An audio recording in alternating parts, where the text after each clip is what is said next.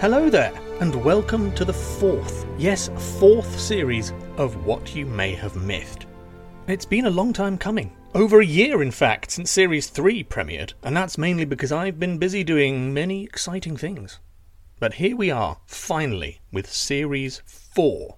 Ten episodes where we will be delving into legends from around the world, revisiting some old favourites like Greece, China, and Norse mythology, as well as some new places like Turkey and Belgium.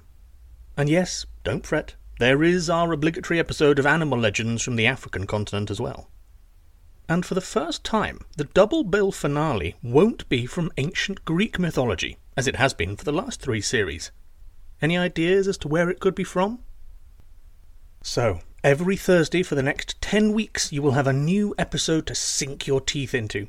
And after all that's said and done and the series is complete, you will be able to hear more of my voice every week, as I'm going to be releasing some shorter weekly episodes, around 5 to 10 minutes long, and not all of them mythology related. As someone who enjoys history and visiting sites of historical importance, I'm going to be writing some episodes about history too, so I hope you will enjoy them as well.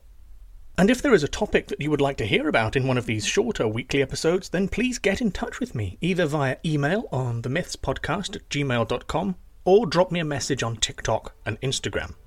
So if you wanted to hear about the Battle of Hastings, for example, then just ask me and I'll get an episode out there and give you a mention too.